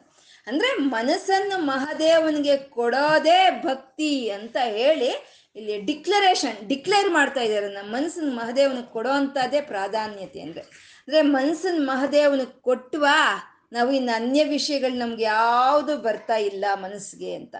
ಅಂದ್ರೆ ಅನ್ಯ ವಿಷಯಗಳು ನಮ್ಮ ಮನ್ಸಿಗೆ ಬರ್ತಾ ಇದೆ ಅಂತಂದ್ರೆ ನಮ್ಮಲ್ಲಿ ಭಕ್ತಿ ಇಲ್ಲ ಅಂತ. ಸುಮ್ಮನೆ ನಾವು ಭ್ರಾಂತಿ ಪಡ್ತಾ ಇದ್ದೀವಿ ಅಷ್ಟೇ, ಭಕ್ತಿ ಇದೆ ಅಂತ ಭ್ರಾಂತಿ ಪಡ್ತಾ ಇದ್ದೀವಿ ಹೊರತು ನಿಜವಾಗ್ಲೂ ಮಹಾದೇವನ ಮೇಲೆ ನಮಗೆ ಭಕ್ತಿ ಇಲ್ಲ ಅಂತ. ಯಾಕೆಂದ್ರೆ ಈ ಮನಸ್ಸು ಅನ್ನೋದು ಒಂದು ಅತೀ ಚಂಚಲವಾಗಿರುವಂಥ ಮನಸ್ಸು ಇದು. ಅದಕ್ಕೆ ಈ ಶ್ಲೋಕದಲ್ಲಿ ಮನಸ್ಸನ್ನ ಕೋತಿಗೆ ಹೋಲಿಸ್ತಾ ಇದ್ದಾರೆ ಗುರುಗಳು. ಈ ಕೋತಿ ಆಗಿರುವಂಥದ್ದು ಈ ಮನಸ್ಸು ಅಂತ ಹೇಳ್ತಾ ಇದ್ದಾರೆ. ಈ ಶಿವಾನಂದ ಲಹರಿ ಸ್ತೋತ್ರದಲ್ಲಿ ಮನಸ್ಸನ್ನ ಕೋತಿಗೆ ಹೋಲಿಸ್ತಾರೆ, ಕಳ್ಳನ್ಗೆ ಹೋಲಿಸ್ತಾರೆ, ಆ, ಮತ್ತೆ ಒಂದು ಡೇರಾ ಅಂದ್ರೆ ಒಂದು ಕುಟೀರಕ್ಕೆ ಹೋಲಿಸ್ತಾರೆ, ಒಂದು ಕುದುರೆಗೆ ಹೋಲಿಸ್ತಾರೆ, ಒಂದು ಕಾಡಿಗೆ ಹೋಲಿಸ್ತಾರೆ. ಉತ್ತಮವಾಗಿ ಮಹಾದೇವನು ವಾಸ ಮಾಡೋದಕ್ಕೆ ಎಲ್ಲಾ ಲಕ್ಷಣಗಳು ಹೊಂದಿರುವಂತ ಉತ್ತಮವಾದ ಮನಸ್ಸಾಗಿ ಹೋಲಿಸ್ತಾರೆ. ಅತಿ ನೀಚವಾದ ಮನಸ್ಸು ಅಂತಾನೆ ಹೋಲಿಕೆಯನ್ನು ಕೊಡ್ತಾರೆ ಇಲ್ಲಿ. ಯಾಕೆ ಒಂದೇ ಮನಸ್ಸಿಗೆ ಇಷ್ಟೊಂದು ಹೋಲಿಕೆಗಳು ಯಾಕೆ ಅಂತಂದ್ರೆ ಈ ಮನಸ್ಸು ಒಂದು ಕ್ಷಣ ಇದ್ದಾಗ ಒಂದು ಕ್ಷಣ ಇರೋದಿಲ್ಲ. ಈ ಮನಸ್ಸು ಕೋತಿಯಾಗೂ ಆಗುತ್ತೆ, ಕಾಡಾಗೂ ಆಗುತ್ತೆ ಕಳನಾಗೂ ಆಗುತ್ತೆ, ಎಲ್ಲಾ ಲಕ್ಷಣಗಳು ಈ ಮನಸ್ಸಿಗೆ ಇರೋ ಅಂಥದ್ದು. ಅಂದ್ರೆ ಅವು ಹೇಳೋವಾಗ, ಕೋ, ಅವ್ರು ಕೋತಿನ ಹೇಳ್ತಾ ಇರುವಾಗ, ಕಳ್ಳನ ಹೇಳೋವಾಗ, ಮನಸ್ಸಿಗೆ ಹೋಲಿಕೆ ಕೊಡೋವಾಗ ನಾವು ನೋಡ್ಬೇಕು, ಪರಿಶೀಲನೆ ಮಾಡ್ಬೇಕು. ಆ ಒಂದು ಕೆಟ್ಟದಾಗಿ ನಮ್ಮ ಮನಸ್ಸನ್ನು ಹೋಲಿಕೆ, ಹೋಲಿಸ್ತಾ ಇದ್ರೆ ಪರಿಶೀಲನೆ ಮಾಡಬೇಕು. ನಾವು ಎಲ್ಲಿದ್ದೀವಿ? ಯಾವ ರೀತಿ ಇದ್ದೀವಿ ಅಂತ. ಅಕಸ್ಮಾತ್ ಒಂದು ಉತ್ತಮವಾಗಿ ಮನಸ್ಸನ್ನ ಒಂದು ವರ್ಣಿಸ್ತಾ ಇದ್ದಾರೆ ಅಂತಂದ್ರೆ ಪ್ರಯತ್ನ ಪಡಬೇಕು. ಅವ್ರು ಯಾವ ರೀತಿ ಪ್ರಯತ್ನ, ಹೋಲಿಕೆ ಕೊಡ್ತಾ ಇದ್ದಾರೋ ಆ ರೀತಿ ನಾವು ಇರಬೇಕು ಅಂತ ಪ್ರಯತ್ನ ಪಡಬೇಕು. ಹಾಗೆ ಇಲ್ಲಿ ನಮ್ಮ ಮನಸ್ಸನ್ನ ಕೋತಿಗೆ ಹೋಲಿಸ್ತಾ ಇದ್ದಾರೆ. ಕೋತಿ ಅನ್ನೋದೇನು ಮಾಡುತ್ತೆ? ಅದು ಒಂದು ಮರದ ಮೇಲೆ ಕೂತ್ಕೊಂಡು ಒಂದು ರೆಂಬೆ ಮೇಲೆ ಕೂತಿರುತ್ತೆ. ಆ ರೆಂಬೆ ಮೇಲೆ ಆ ಕೋತಿ ಕೂತಿದೆ ಅಂತ ನಾವು ಅನ್ಕೊಳ್ಳೋ ಅಷ್ಟರೊಳಗೆ ಇನ್ನೊಂದು ರೆಂಬೆಗೆ ಹಾರಿರುತ್ತೆ ಅಲ್ಲಿ ಇದೆಯಾ ಅಂತ ಅನ್ಕೊಳ್ಳೋ ಅಷ್ಟೊತ್ತಿಗೆ ಅದು ಇನ್ನೊಂದು ರೆಂಬೆ ಮೇಲೆ ಹಾರ, ಹಾರಿರುತ್ತೆ. ಅಂದ್ರೆ ಚಂಚಲತ್ವ, ಸ್ಥಿರತ್ವ ಇಲ್ಲ. ಒಂದು ರೆಂಬೆ ಮೇಲೆಯಿಂದ ಇನ್ನೊಂದು ರೆಂಬೆ ಮೇಲಕ್ಕೆ, ಇನ್ನೊಂದು ರೆಂಬೆ ಮೇಲಿಂದ ಇನ್ನೊಂದು ರೆಂಬೆ ಮೇಲಕ್ಕೆ ಕೋತಿ ಚೇಷ್ಟೆ ಮಾಡ್ತಾ ಅದು ಹಾರ್ತಾ ಇರುತ್ತೆ. ಅದರಿಂದ ಅದಕ್ಕೆ ಲಾಭವ ಅಂದ್ರೆ ಇಲ್ಲ, ಅದಕ್ಕೇನು ಲಾಭ ಇಲ್ಲ. ಮಿಗಿಲಾಗಿ ನಷ್ಟ, ಆ, ಕಾಯಿಗಳೆಲ್ಲ ಹಣ್ಣಾಗೋಕ್ ಮುಂಚೆನೆ ಉದುರೋಗುತ್ತವೆ ಆ ಎಲೆಗಳೆಲ್ಲ ಉದುರೋಗುತ್ತವೆ ಆ ರೀತಿ ಅದು ಒಂದು ರೆಂಬೆಯಿಂದ ಒಂದು ರೆಂಬೆ ಮೇಲಕ್ಕೆ ಆ ಕೋತಿ ಅನ್ನೋದು ನಿರಂತರ ಹಾರ್ತಾನೆ ಇರುತ್ತೆ ಹಾರ್ತಾನೆ ಇರುತ್ತೆ. ಯಾಕೆ ಹಾರ್ತಾ ಇದೆ ಹಾಗೆ ಅಂತಂದ್ರೆ ಅದಕ್ಕೆ ತಿಳಿದು. ಯಾಕೆ ಹಾರ್ತಾ ಇದೆಯೋ ಅದಕ್ಕೆ ತಿಳಿದು. ಹಾಗೆ ಚಂಚಲವಾದಂಥ ಬುದ್ಧಿಯ ಸ್ಥಿರತ್ವ ಇಲ್ದಲೇ ಇರೋವಂಥ ಕೋತಿ ಅಂತ ಆ ಕೋತಿಗೆ ನಮ್ಮ ಮನಸ್ಸನ್ನ ಇಲ್ಲಿ ಹೋಲಿಕೆ ಮಾಡ್ತಾ ಇದ್ದಾರೆ. ಯಾಕೆಂದ್ರೆ ಮೊಟ್ಟ ಮೊದಲು ಕೋತಿಗೂ ಮನಸ್ಸಿಗೂ ಇರುವಂತ ಒಂದು ಸಾಮರಸ್ಯ ಅಂದ್ರೆ ಚಂಚಲತ್ವ, ಸ್ಥಿರತ್ವ ಇರೋದಿಲ್ಲ. ಮನಸ್ಸಿಗೆ ಯಾವತ್ತು ಜಾರಿ ಹೋಗುವಂತ ಮನಸ್ಸು ಇದು. ಇಲ್ಲಿ ಹೇಳ್ತಾ ಇದ್ದಾರೆ, ಸದಾ ಮೋಹಾಟವ್ಯಾಂ ಚರತಿ, ಯುವತೀನಾಂ ಕುಚಗಿರೌ ಅಂತ ಹೇಳ್ತಾ ಇದ್ದಾರೆ. ಈ ಮನಸ್ಸು ಅನ್ನೋದು ಮೋಹಾಟವ್ಯಾಂ, ಮೋಹ ಅನ್ನೋ ಒಂದು ಕಾಡಿನಲ್ಲಿ ತಿರುಗ್ತಾ ಇದೆಯಂತೆ ಮನಸ್ಸು ಅನ್ನೋದು.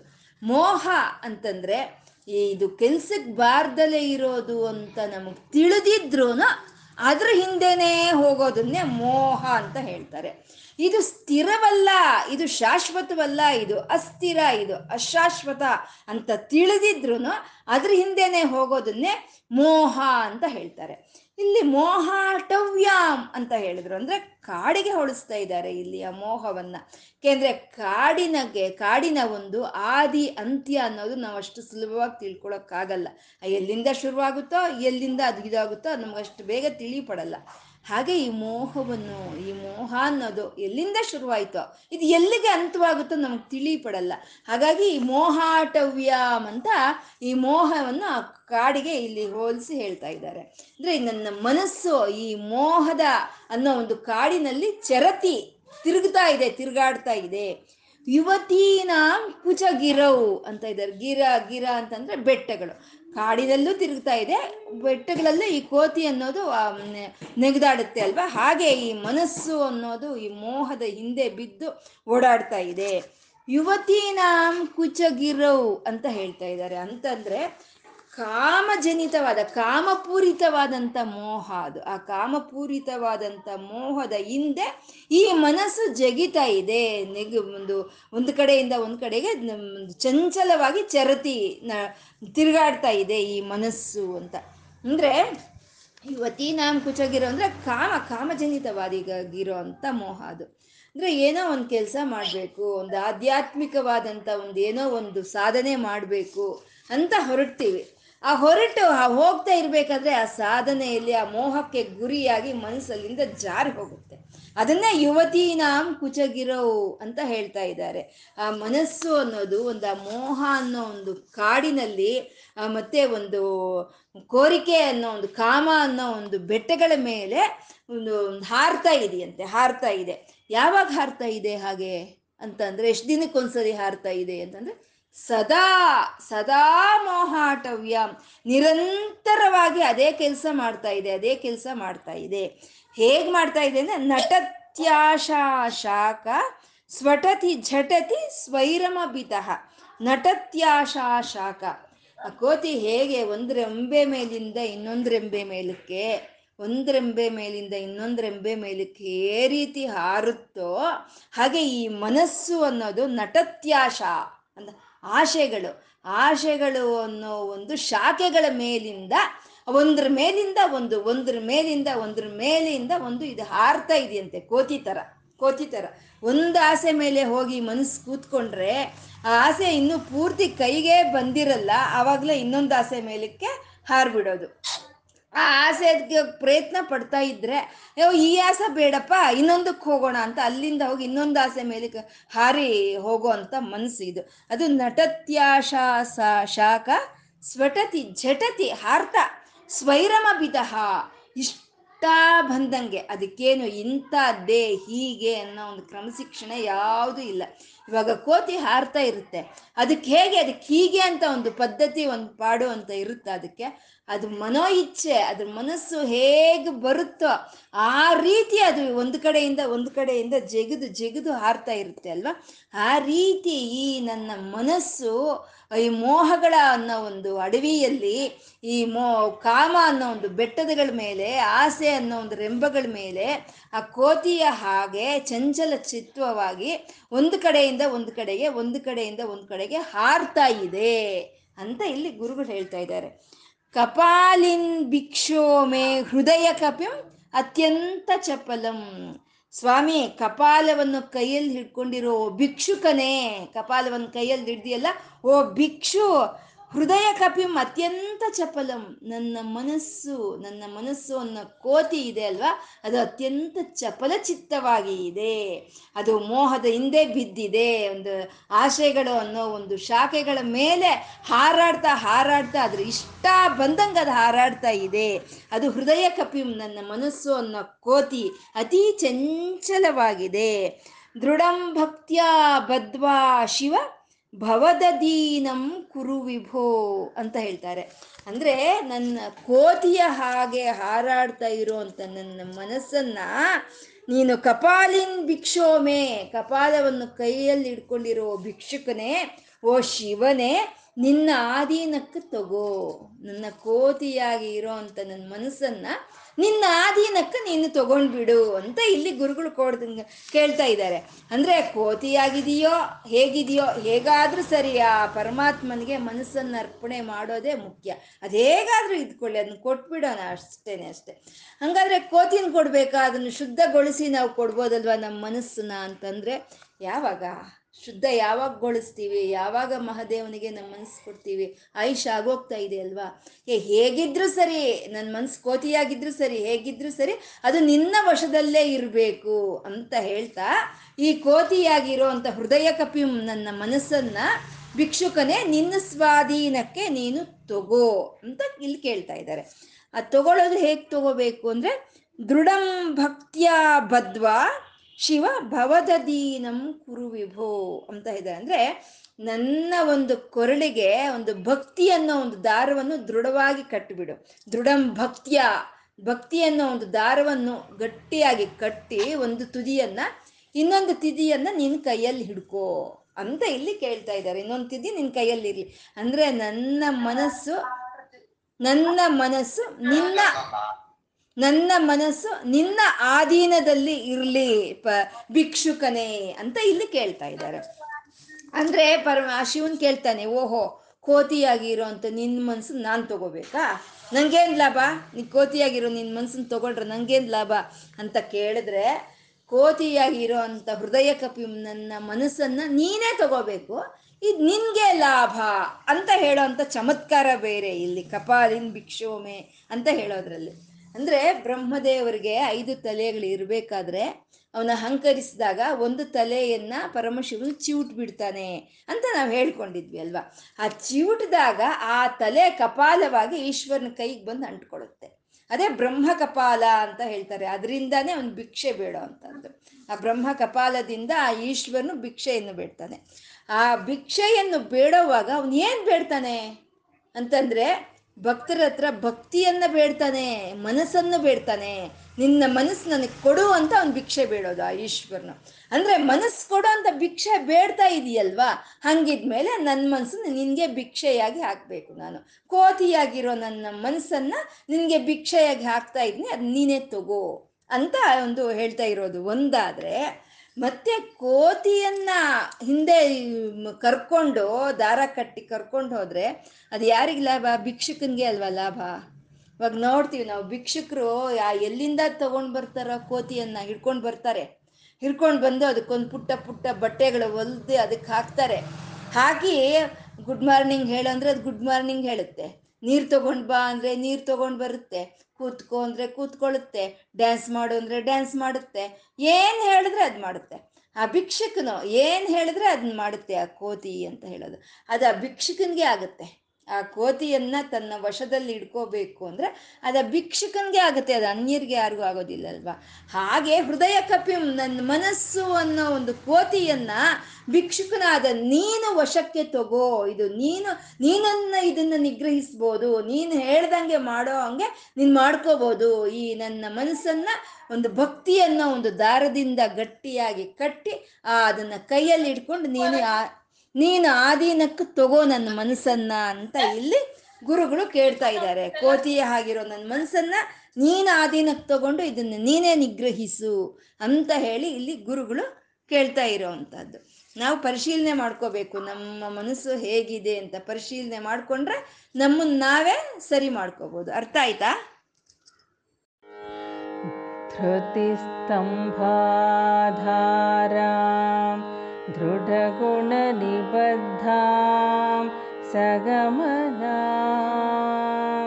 विचित्रां पद्माढ्यां प्रतिदिवससन्मार्गघटितां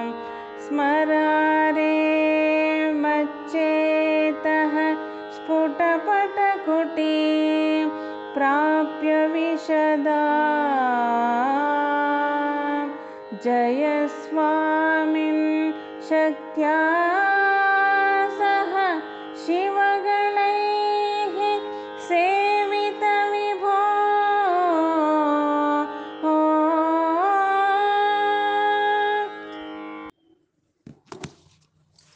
ಅಲ್ಲಿ ಕೋತಿಗೆ ಹೋಲಿಸಿದ್ರು ಇವಾಗ ಒಂದು ಸ್ವಲ್ಪ ಒಳ್ಳೆ ರೀತಿಯಲ್ಲಿ ಹೋಲಿಸ್ತಾ ಇದ್ದಾರೆ ಮನಸ್ಸನ್ನ ಇವಾಗ ಆಗಲೇ ಒಳ್ಳೇದಾಗೋಯ್ತು. ಕೋತಿಗೆ ಇದ್ದಂಗೆ ಮನಸ್ಸು ಸ್ವಲ್ಪ ಒಳ್ಳೇದಾಗೋಯ್ತು.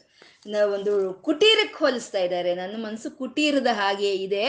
ಮಹಾದೇವನೇ, ಶಂಭುವೆ, ಆ ಕುಟೀರವನ್ನ ಅಂದ್ರೆ ಟೆಂಟ್ ಅಂತೀವಲ್ವ ನಾವು? ಅದನ್ನ ನೀನ್ ಎಲ್ಲಿ ಹೋಗ್ತೀಯೋ ಅಲ್ಲೆಲ್ಲ ಕಡೆ ತಗೊಂಡು ಹೋಗು ಇದನ್ನ ಅಂತ ಕೇಳ್ತಾ ಇದ್ದಾರೆ. ಇಲ್ಲ ಭಕ್ತನು ಪರಮಶಿವನ ಹತ್ರ ಕೇಳ್ತಾ ಇದ್ದಾನೆ. ಸಾಮಾನ್ಯ ಈ ಹಿಮಾಲಯಗಳಿಗೋ ಅಥವಾ ಈ ಕೈಲಾಸ್ ಪರ್ವತನೋ ಇಂಥ ಕಡೆ ಪ್ರವಾಸ ಅಂತ ಹೋದಾಗ ಈ ಟೆಂಟ್ಗಳು, ಡೇರಾಗಳು ಇಟ್ಕೊಂಡು ಹೋಗ್ತಾರೆ. ಇಟ್ಕೊಂಡು ಹೋಗಿ ಅಲ್ಲಿ ಅವ್ರಿಗೆ ಎಲ್ಲಿ ಯಾವಾಗ ಅವರು ವಿಶ್ರಾಂತಿ ಪಡ್ಕೋಬೇಕು ಅಂತ ಅವ್ರಿಗೆ ಅನಿಸುತ್ತೋ ಆವಾಗ ಅದಕ್ಕೆ ಸರಿಯಾಗಿರೋ ಅಂಥ ಒಂದು ಸ್ಥಳದಲ್ಲಿ ಆ ಟೆಂಟನ್ನು ಹಾಕ್ತಾರೆ. ಹಾಕಿ ಆ ಟೆಂಟಲ್ಲಿ ವಿಶ್ರಾಂತಿಯನ್ನು ಪಡ್ಕೊಳ್ತಾರೆ, ಅಲ್ವಾ? ಹಾಗೆ ರಾಜರುನು, ರಾಜರು ಏನ್ ಮಾಡ್ತಾರೆ? ವಿಹಾರಕ್ಕೆ ಹೋಗ್ಬೇಕಾದ್ರೆ ಆ ಟೆಂಟನ್ನು ತಗೊಂಡು ಹೋಗ್ತಾರೆ. ಆ ಹೋಗೋವಾಗ ರಾಜರು ಒಬ್ರೇ ಏನು ಹೋಗಲ್ಲ. ರಾಜರ ಹೆಂಡತಿ, ಮಕ್ಕಳು, ಮಂತ್ರಿ ಮಂತ್ರಿ, ಹೆಂಡತಿ, ಮಕ್ಕಳು, ಸೇನಾಧಿಪತಿ, ಹೆಂಡತಿ ಎಲ್ಲ ಹೋಗ್ತಾರೆ. ಆ ಹೋಗೋರೆಲ್ಲ ಏನ್ ಮಾಡ್ತಾರೆ? ಒಂದು ಟೆಂಟ್ ಅಂತ ತಗೊಂಡು ಹೋಗಿರ್ತಾರೆ.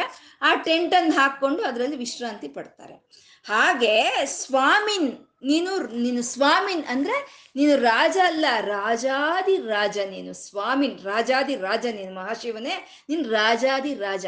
ನೀನು ಈ ಒಂದು ಲೋಕ ಕಲ್ಯಾಣ, ಈ ಲೋಕ ರಕ್ಷಣೆಯ ಒಂದು ಕಾರ್ಯದಲ್ಲಿ ನೀನು ಎಲ್ಲ ಕಡೆ ವಿಹಾರ ಮಾಡಬೇಕಾಗಿರುವಂಥ ಕೆಲಸ ಬರುತ್ತೆ. ಅದಕ್ಕೂ ಮಿಗಿಲಾಗಿ ನೀನು ಎಲ್ಲಪ್ಪ ವಿಹಾರ ಮಾಡ್ತೀಯಾ? ನೀನು ಎಲ್ಲಿ ತಿರುಗಾಡ್ತೀಯಾ ಸ್ವಾಮಿನ್ ರಾಜಾದಿ ರಾಜನೇ ಅಂತಂದ್ರೆ ನೀನು ತಿರ್ಗಾಡೋದೆಲ್ಲ ಬೆಟ್ಟಗಳ ಮೇಲೆ. ಯಾಕೆಂದ್ರೆ ನಿನ್ಗೆ ಅತ್ತೆ ಮನೇನೂ ಬೆಟ್ಟನೆ, ನಿನ್ ಸ್ವಂತ ಮನೇನೂ ಬೆಟ್ಟನೆ. ಅಂದ್ಮೇಲೆ ನಿನ್ ಬೆಟ್ಟಗಳ ಮೇಲೆ ತಿರುಗಾಡ್ತಾ ಇರ್ತೀಯ. ಹಾಗೆ ನೀನ್ ತಿರುಗಾಡ್ತಾ ಇರೋನು ನಿನ್ಗೆ ಒಂದು ಕುಟೀರ ಅಂತ ಬೇಕು ಅಲ್ವಾ? ಆ ಕುಟೀರವಾಗಿ ನನ್ನ ಮನಸ್ಸನ್ನ, ಕುಟೀರ ಅಂತ ತಿಳ್ಕೊಂಡು ನಿನ್ ನನ್ನ ಮನಸ್ಸನ್ನ ನಾನು ನಿನ್ ಕೊಡ್ತಾ ಇದ್ದೀನಿ. ಅದು ನೀನು ಎಲ್ಲೋದ್ರೆ ಅಲ್ಲಿ ತಗೊಂಡೋಗು ಪರಮಶಿವನೇ ಅಂತ ಇಲ್ಲಿ ಭಕ್ತನು ಕೇಳ್ತಾ ಇರೋ ಅಂಥದ್ದು ಆ ಡೇರ, ಆ ಕುಟೀರವನ್ನು ಹಾಕಬೇಕು ಅಂದರೆ ಅದಕ್ಕೊಂದು ಸ್ತಂಭ ಅಂತ ಬೇಕು. ಆ ಸ್ತಂಭಕ್ಕೆ ಆ ಕುಟೀರದ ಒಂದು ತುದಿಗಳನ್ನು ದಾರದಿಂದ ಕಟ್ಟಿರಬೇಕು. ಅದು ಒಂದು ಮತ್ತೆ ರಾಜಾದಿ ರಾಜ ಅಂದ್ರೆ ಅದಕ್ಕೆಲ್ಲ ಒಳ್ಳೆ ಅಲಂಕಾರವಾಗಿ ಆಗಿರ್ಬೇಕು. ಅದು ಒಂದು ಸ್ಪಷ್ಟವಾಗಿರ್ಬೇಕು, ವಿಶಾಲವಾಗಿರ್ಬೇಕು ಅಲ್ವಾ ಗುಡಾರ ಅಂತ ಅಂತ ಹೇಳಿದ್ರೆ ಆ ಲಕ್ಷಣಗಳೆಲ್ಲ ಇರೋ ಅಂಥದ್ದು ಅದು ಗುಡಾರ. ಇಲ್ಲಿ ನನ್ನ ಮನಸ್ಸು ಅನ್ನೋ ಗುಡಾರವನ್ನ ಪರಮಶಿವನೇ, ಮಹಾದೇವನೇ ನೀನೆಲ್ಲಿ ಹೋಗ್ತೀಯೋ ಅಲ್ಲಿ ತಗೊಂಡು ಹೋಗೋ. ನಿನಗೆ ವಿಶ್ರಾಂತಿ ಪಡಿಬೇಕು ಅಂತ ಅಂದಾಗ ನನ್ನ ಮನಸ್ಸು ಅನ್ನೋ ಗುಡಾರದಲ್ಲಿ ನೀನು ವಿಶ್ರಾಂತಿ ಪಡ್ಕೊ ಅಂತ ಹೇಳ್ತಾ ಯಾವ ರೀತಿ ಅದು ಗುಡಾರವಾಗಿದೆ ಅನ್ನೋದನ್ನ ಈ ಶ್ಲೋಕದಲ್ಲಿ ತಿಳಿಸ್ತಾ ಇದ್ದಾರೆ. ಧೃತಿ ಸ್ತಂಭಾಧಾರ ಅಂದ್ರೆ ಆ ಗುಡಾರ, ಆ ಟೆಂಟ್ ಹಾಕೋದಕ್ಕೆ ಅದಕ್ಕೊಂದು ಸ್ತಂಭ ಅಂತ ಬೇಕಲ್ವಾ? ಹೀಗೆ ಈ ನನ್ನ ಮನಸ್ಸು ಅನ್ನೋ ಟೆಂಟನ್ನಲ್ಲಿ ಹಾಕೋದಕ್ಕೆ ಇದಕ್ಕೆ ಆಧಾರವಾಗಿರುವಂಥ ಸ್ತಂಭ ಯಾವುದು ಅಂದರೆ ಧೃತಿ. ಆ ಧೃತಿ ಅನ್ನೋದೇ ಆಧಾರ ಸ್ತಂಭವನ್ನಾಗಿ ಮಾಡ್ಕೋ ಅಂತ. ಧೃತಿ ಅಂತಂದ್ರೆ ಸಂತೋಷ ಅಂತ, ತೃಪ್ತಿ ಅಂತ, ಧೈರ್ಯ ಅಂತ, ಉತ್ಸಾಹ ಅಂತ. ಎಲ್ಲದಕ್ಕಿಂತ ಮಿಗುಲಾಗಿ ಸ್ಥಿರತ್ವ ಅಂತ. ಈ ಗುಣಗಳನ್ನೆಲ್ಲ ಧೃತಿ ಅಂತ ಹೇಳ್ತಾರೆ. ಸಂತೋಷವಾಗಿರ್ಬೇಕು ಸದಾ. ಧೈರ್ಯವಾಗಿರ್ಬೇಕು, ಉತ್ಸಾಹಕವಾಗಿರ್ಬೇಕು, ಮತ್ತು ಸ್ಥಿರವಾಗಿರ್ಬೇಕು. ಆ ಸ್ಥಿರವಾಗಿರೋದು ಅಂತಂದ್ರೆ ಕಷ್ಟ ಬಂತೋ, ಸುಖ ಬಂತೋ. ಲಾಭ ಬಂತೋ, ನಷ್ಟ ಬಂತೋ, ಯಾವುದು ಬಂದರೂ ಸರಿಯೇ, ಇದು ಪರಮಶಿವನ ಅನುಗ್ರಹ ಅಂತ ತಿಳ್ಕೊಂಡು ಸ್ಥಿರವಾಗಿರೋ ಅಂಥದ್ನೇ ಧೃತಿ ಅಂತ ಹೇಳ್ತಾರೆ. ಅಂಥ ಸಂತೋಷವಾದ, ಉತ್ಸಾಹವಾದಂಥ ಒಂದು ಆನಂದವಾಗಿ ಇರೋ ಸ್ಥಿರವಾಗಿ ಇರೋ ಅಂಥ ಒಂದು ಸ್ತಂಭ. ಯಾಕೆಂದ್ರೆ ಸ್ತಂಭನೇ ಸ್ಥಿರವಾಗಿಲ್ಲ ಅಂತಂದ್ರೆ ಆ ಡೇರ ಅಲ್ಲಿ ನಿಲ್ಲಲ್ಲ ಅಲ್ವಾ? ಹಾಗೆ ಸ್ಥಿರವಾಗಿ ನನ್ನ ಧೃತಿಯನ್ನ ಸ್ತಂಭವನ್ನಾಗಿ ಮಾಡ್ಕೋ. ಧೃತಿ ಸ್ತಂಭಾಧಾರ. ದೃಢಗುಣ ನಿಬದ್ಧಾಂ ಅಂತ ಹೇಳಿದ್ದಾರೆ. ಅಂದ್ರೆ, ಆ ಧೃತಿ ಅನ್ನೋ ಸ್ತಂಭಕ್ಕೆ ಆ ಟೆಂಟ್ ಅನ್ನೋ ಮನಸ್ಸನ್ನು ಕಟ್ಟಬೇಕು ಅಂದ್ರೆ ಅದಕ್ಕೆ ದಾರಗಳು ಬೇಕು. ಇನ್ನೇ ಗುಣ ಅಂತಂದ್ರೆ ಸಂಸ್ಕೃತದಲ್ಲಿ ದಾರ ಅಂತಾನು ಆಗುತ್ತೆ, ಮತ್ತೆ ಗುಣಗಳು ಅಂತಾನು ಆಗುತ್ತೆ. ಆ ಧೃತಿ ಸ್ತಂಭಾಧಾರ ದೃಢಗುಣ ನಿಬದ್ಧಾಂ ಅಂದ್ರೆ ಒಳ್ಳೆಯ ಗುಣಗಳಿಂದ ಕಟ್ಟು ಅಂತ. ಈ ಧೃತಿ ಈ ಸ್ತಂಭವೇನೋ ಒಂದು ನಿಶ್ಚಲವಾಗಿರುವಂಥದ್ದು ಆನಂದವಾಗಿರುವಂಥದ್ದು ಧೈರ್ಯವಾಗಿರುವಂಥದ್ದು ಆದರೆ ಅದಕ್ಕೆ ಈ ನನ್ನ ಮನಸ್ಸು ಅನ್ನೋ ಡೇರಾನ ನೀನು ಯಾವುದರಿಂದ ಕಟ್ತೀಯಪ್ಪ ಅಂತಂದ್ರೆ ಒಳ್ಳೆಯ ಗುಣಗಳಿಂದ ಕಟ್ಟು ಅಂತ ಹೇಳ್ತಾ ಇದ್ದಾರೆ. ಆ ಒಳ್ಳೆಯ ಗುಣಗಳು ಯಾವುದು ಅಂತಂದ್ರೆ ಭಕ್ತಿ, ಜ್ಞಾನ, ವೈರಾಗ್ಯ. ಸಂಸ್ಕಾರಗಳು, ಎಲ್ಲ ಒಳ್ಳೆಯ ಸಂಸ್ಕಾರಗಳು ಇರುವಂತವೇ ಅವೇ ಒಳ್ಳೆಯ ಗುಣಗಳು. ಈ ನನ್ನ ನಿಶ್ಚಲವಾದಂಥ ಒಂದು ಸಂತೋಷವಾಗಿರುವಂಥ, ಉತ್ಸಾಹವಾಗಿರುವಂಥ ನನ್ನ ಧೃತಿ ಅನ್ನೋ ಸ್ತಂಭಕ್ಕೆ ನನ್ನ ಮನಸ್ಸನ್ನು ಈ ಭಕ್ತಿ, ಜ್ಞಾನ, ವೈರಾಗ್ಯ ಒಳ್ಳೆಯ ಸಂಸ್ಕಾರಗಳು ಅನ್ನೋ ಒಂದು ಗುಣಗಳಿಂದ ನೀನನ್ನು ಕಟ್ಬಿಡು ಅಂತ ಇಲ್ಲಿ ಹೇಳ್ತಾ ಇದ್ರು ದೃಢಗುಣ ನಿಬದ್ಧಾಂ ಸಗಮನಾಂ ಅಂತ ಹೇಳ್ತಾ ಇದ್ದಾರೆ. ಸಗಮನಾಂ ಅಂತಂದ್ರೆ ಒಳ್ಳೆಯ ಗಮನ ಇರಬೇಕು ಅಲ್ವಾ? ಅಂದರೆ ಪರಮಶಿವನು ಎಲ್ಲಿ ಹೋದರೆ ಅಲ್ಲಿ ಈ ಡೇರಾವನ್ನು, ಈ ಟೆಂಟನ್ನು ಅವ್ನು ತೊಗೊಂಡು ಹೋಗಬೇಕು ಅಲ್ವಾ? ಇಲ್ಲ ಸುಮ್ಮನೆ ಇಲ್ಲ ಅಂದರೆ ಈ ಮನೆ ಅಂತ ಹೇಳ್ತಿದ್ರು. ಮನೆ ಅಂದರೆ ನನ್ನ ಮನಸ್ಸು ಮನೆ ಅಂತಂದ್ರೆ ಅಲ್ಲೇ ಇರಬೇಕು. ಮನೆ ಏನು ಕದ್ಲಲ್ಲ, ಅದಕ್ಕೆ ಸಗಮನ ಇರೋದಿಲ್ಲ, ಕದ್ಲಲ್ಲ. ಅವನಲ್ಲೇ ಇರಬೇಕಾಗುತ್ತೆ ಮಹಾದೇವನ್ನ. ಈ ಲೋಕ ರಕ್ಷಣಾರ್ಥವಾಗಿ ಅವನು ವಿಹಾರ ಮಾಡೋದನ್ನ ಬಿಟ್ಟು ನೀನ್ ನನ್ನ ಮನಸ್ಸಲ್ಲೇ ಇರೋ ಅಂತ ಕೇಳೋದಕ್ಕಿಂತ ನೀನ್ ಎಲ್ಲಾದ್ರೂ ಅಲ್ಲಿ ನನ್ನ ಮನಸ್ಸು ತಗೊಂಡೋಗೋದೇ ವಾಸಿ ಅಂತ ಹೇಳಿ ಅದನ್ನ ಕುಟೀರವನ್ನಾಗಿ ಮಾಡಿ ಕೊಟ್ಟಿರೋ ಸಗಮನ ಅಂದ್ರೆ ನೀನು ಎಲ್ಲೋದ್ರೆ ಅಲ್ಲಿ ತಗೊಂಡು ಹೋಗ್ಬೋದು. ಆ ಧೃತಿ ಅನ್ನೋದು ಸ್ತಂಭ ಆದ್ರೆ ನನ್ನಲ್ಲಿರೋ ಅಂತ ಒಂದು ಭಕ್ತ ಭಕ್ತಿ, ಜ್ಞಾನ, ವೈರಾಗ್ಯ ಒಳ್ಳೆಯ ಸಂಸ್ಕಾರಗಳೇ ಅದಕ್ಕೆ ದಾರಗಳಾಗಿದೆ. ಇದನ್ನ ನೀನು ಎಲ್ಲಿ ಬೇಕಾದರೆ ಅಲ್ಲಿ ತಗೊಂಡು ಹೋಗ್ಬೋದು. ಸಗಮನ, ವಿಚಿತ್ರಾಂ ಪದ್ಮಾಡ್ಯಾಂ ಅಂತ ಇದ್ದಾರೆ ಅಂದರೆ ಆ ಕುಟೀರ, ಆ ಡೇರ ಹೇಗಿರಬೇಕು ಅಂದರೆ ಅಲಂಕೃತವಾಗಿರಬೇಕು ಅಲ್ವಾ? ಇವಾಗ ಯಾರಾದರೂ ಒಬ್ಬ ಮಿನಿಸ್ಟ್ರ್ ಬರ್ತಾನೆ, ಒಂದು ಹತ್ತು ನಿಮಿಷ ನಿಂತ್ಕೊಂಡು ಅಲ್ಲಿ ಅವನು ಸ್ಪೀಚ್ ಕೊಟ್ಟು ಹೋಗ್ತಾನೆ ಅಂತಂದರೆ ಅದನ್ನೇ ಹೇಗೆ ಅಲಂಕಾರ ಮಾಡಿರ್ತಾರೆ? ಸಾವಿರಾರು ರೂಪಾಯಿ ಲಕ್ಷಾಂತರ ರೂಪಾಯಿ ಖರ್ಚು ಮಾಡಿ ಅದಕ್ಕೆ ಅಲಂಕಾರ ಮಾಡಿರ್ತಾರೆ ಅಲ್ವಾ? ಮತ್ತೆ ಈ ಸ್ವಾಮಿನ ರಾಜಾದಿ ರಾಜನು, ಮಹದೇವನು ಬಂದು ನಿಲ್ಲಿಸ್ಬೇಕು ಅಂತಂದ್ರೆ ಆ ಡೇರ ಅನ್ನೋದು ಇನ್ನೆಷ್ಟು ಅಲಂಕೃತವಾಗಿರ್ಬೇಕು. ಅಂದ್ರೆ ನಮ್ಮ ಮನಸ್ಸು ಅನ್ನೋದು ಎಷ್ಟು ಸಜ್ಜಾಗಿ, ಅಲಂಕಾರವಾಗಿ ಸಜ್ಜಾಗಿರ್ಬೇಕಲ್ವಾ? ಅದನ್ನೇ ವಿಚಿತ್ರಾಂ ಪದ್ಮಾಡ್ಯಾಂ ಅಂತ ಹೇಳ್ತಾ ಇದ್ದಾರೆ. ಅಂದ್ರೆ ಪದ್ಮದ ಹಾಗೆ ಇದೆ, ಮನಸ್ಸು ಅಲಂಕೃತವಾಗಿದೆ ಅಂತ. ಅಂದ್ರೆ ಪದ್ಮ ಅಂತ ಯಾಕೆ ಹೇಳಿದ್ರು ಅಂದ್ರೆ ಪದ್ಮ ಅಂದ್ರೆ ಜ್ಞಾನದಿಂದ ಅರಳೋ ಅಂಥದ್ದು ಪದ್ಮ, ಐಶ್ವರ್ಯದಿಂದ ಅರಳೋ ಅಂಥದ್ದೇ ಪದ್ಮ ಅಂತ ಹೇಳೋವಂಥದ್ದು. ಡೇರಾನು ಅಲ್ವೇ ಏನು ಮುಡ್ಚ್ಕೊಂಡಿರೋದಿಲ್ಲ, ಕುಟೀರ ಅನ್ನೋದು. ಹಾಕಿದ ತಕ್ಷಣ ಎಲ್ಲ ಕಡೆ ವ್ಯಾಪಕವಾಗುತ್ತಲ್ವ? ಹಾಗೆ ಮನಸ್ಸು ಅನ್ನೋದು ವಿಸ್ತಾರವಾಗಿ ಜ್ಞಾನದಿಂದ ಅರಳಿರೋ ಅಂಥದ್ದನ್ನೇ ಇಲ್ಲಿ ಪದ್ಮ ಅಂತ ಹೇಳ್ತಿದ್ರೆ ಅದೇ ವಿಚಿತ್ರಾಮ್ ಆ ಪದ್ಮದ ಚಿತ್ರಗಳಿಂದ ಕೂಡಿರೋ ಅಂತ ನನ್ನ ಮನಸ್ಸು ಅಂತ ಇಲ್ಲಿ ಹೇಳ್ತಾ ಇದ್ದಾರೆ.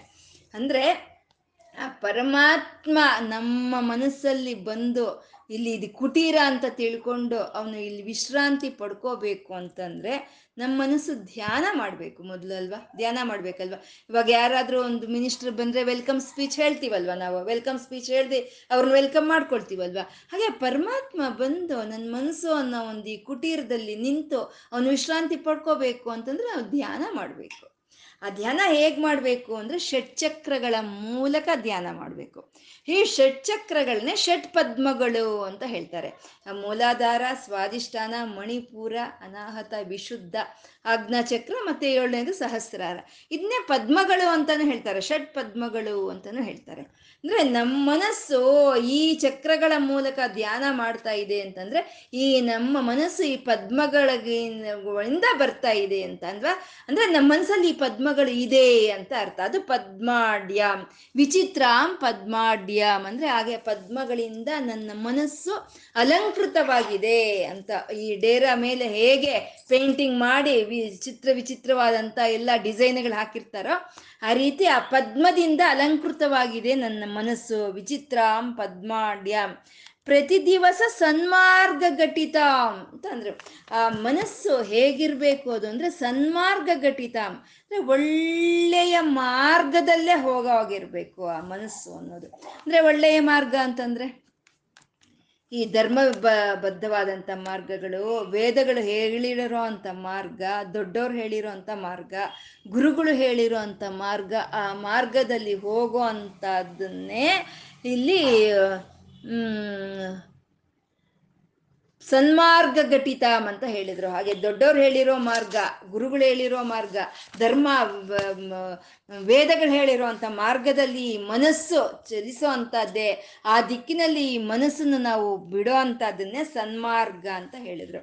ಅಂದರೆ ಆ ರೀತಿ ಧೃತಿ ಅನ್ನೋ ಒಂದು ಸ್ತಂಭಕ್ಕೆ, ಒಳ್ಳೆಯ ಗುಣಗಳು ಅನ್ನೋ ಒಂದು ದಾರಕ್ಕೆ ನನ್ನ ಮನಸ್ಸನ್ನು ಕಟ್ಟಿದ್ರೆ ಆ ಷಟ್ ಪದ್ಮಗಳ ಮೂಲಕ ಅದು ಧ್ಯಾನ ಮಾಡ್ತಾ, ಅದು ಅಲಂಕೃತವಾಗಿರೋ ಅಂಥ ಮನಸ್ಸು, ಅದು ಒಳ್ಳೆಯ ಮಾರ್ಗದಲ್ಲೇ ಒಂದು ಚಲಿಸ್ತಾ ಇರೋ ಅಂಥ ನನ್ನ ಮನಸ್ಸು. ಯಾವಾಗ? ಒಂದು ಯುಗಾದಿ ಹಬ್ಬಕ್ಕೋ, ಒಂದು ವರ್ಷಕ್ಕೊಂದ್ಸಲಿನೋ ಒಂದು ತಿಂಗಳಿಗೊಂದ್ಸಲಿನೋ ಒಂದು ವಾರಕ್ಕೊಂದ್ಸಲಿನೋ ಸನ್ಮಾರ್ಗದಲ್ಲಿ ಹೋಗ್ತಾ ಇದೀಯಾ ಅಂದರೆ ಅಲ್ಲ.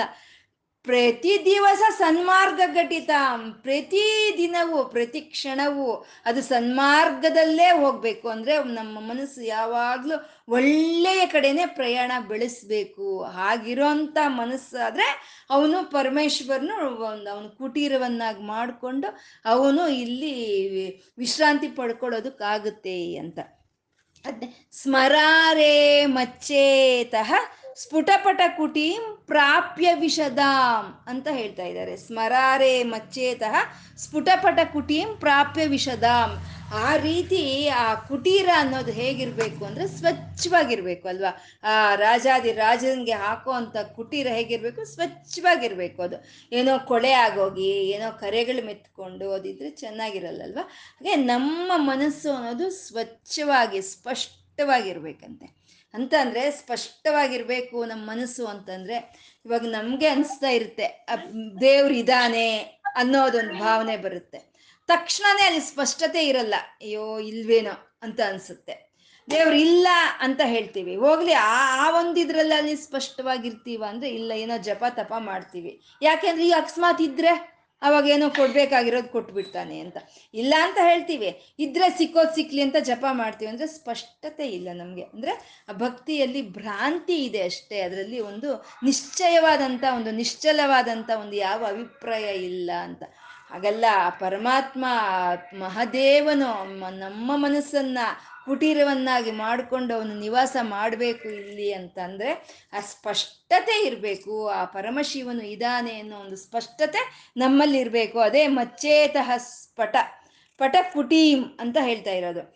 ಪ್ರಾಪ್ಯ ವಿಷದಾಂ ಅಂತ ಹೇಳ್ತಾ ಇದ್ದಾರೆ. ಅಂದರೆ ಆ ಡೇರ ಹೇಗಿರುತ್ತೆ? ಬಂದವ್ರಿಗೆಲ್ಲ ಒಂದು ಆಶ್ರಯವನ್ನು ಕೊಡೋದಕ್ಕೆ ದೊಡ್ಡದಾಗಿ ವಿಸ್ತಾರವಾಗಿರುತ್ತೆ ಆ ಡೇರ ಕುಟೀರ ಅನ್ನೋದಲ್ವಾ? ಹಾಗೆ ಈ ನಿರ್ಮಲವಾಗಿದೆ, ವಿಸ್ತಾರವಾಗಿದೆ ಈ ಮನಸ್ಸು ಅನ್ನೋದು. ಯಾಕೆಂದ್ರೆ ನಿರ್ಮಲವಾಗಿರ್ಬೇಕು, ಯಾಕೆಂದ್ರೆ ಅಲ್ಲಿ ಯಾರು ಬರ್ತಾ ಇರೋದು?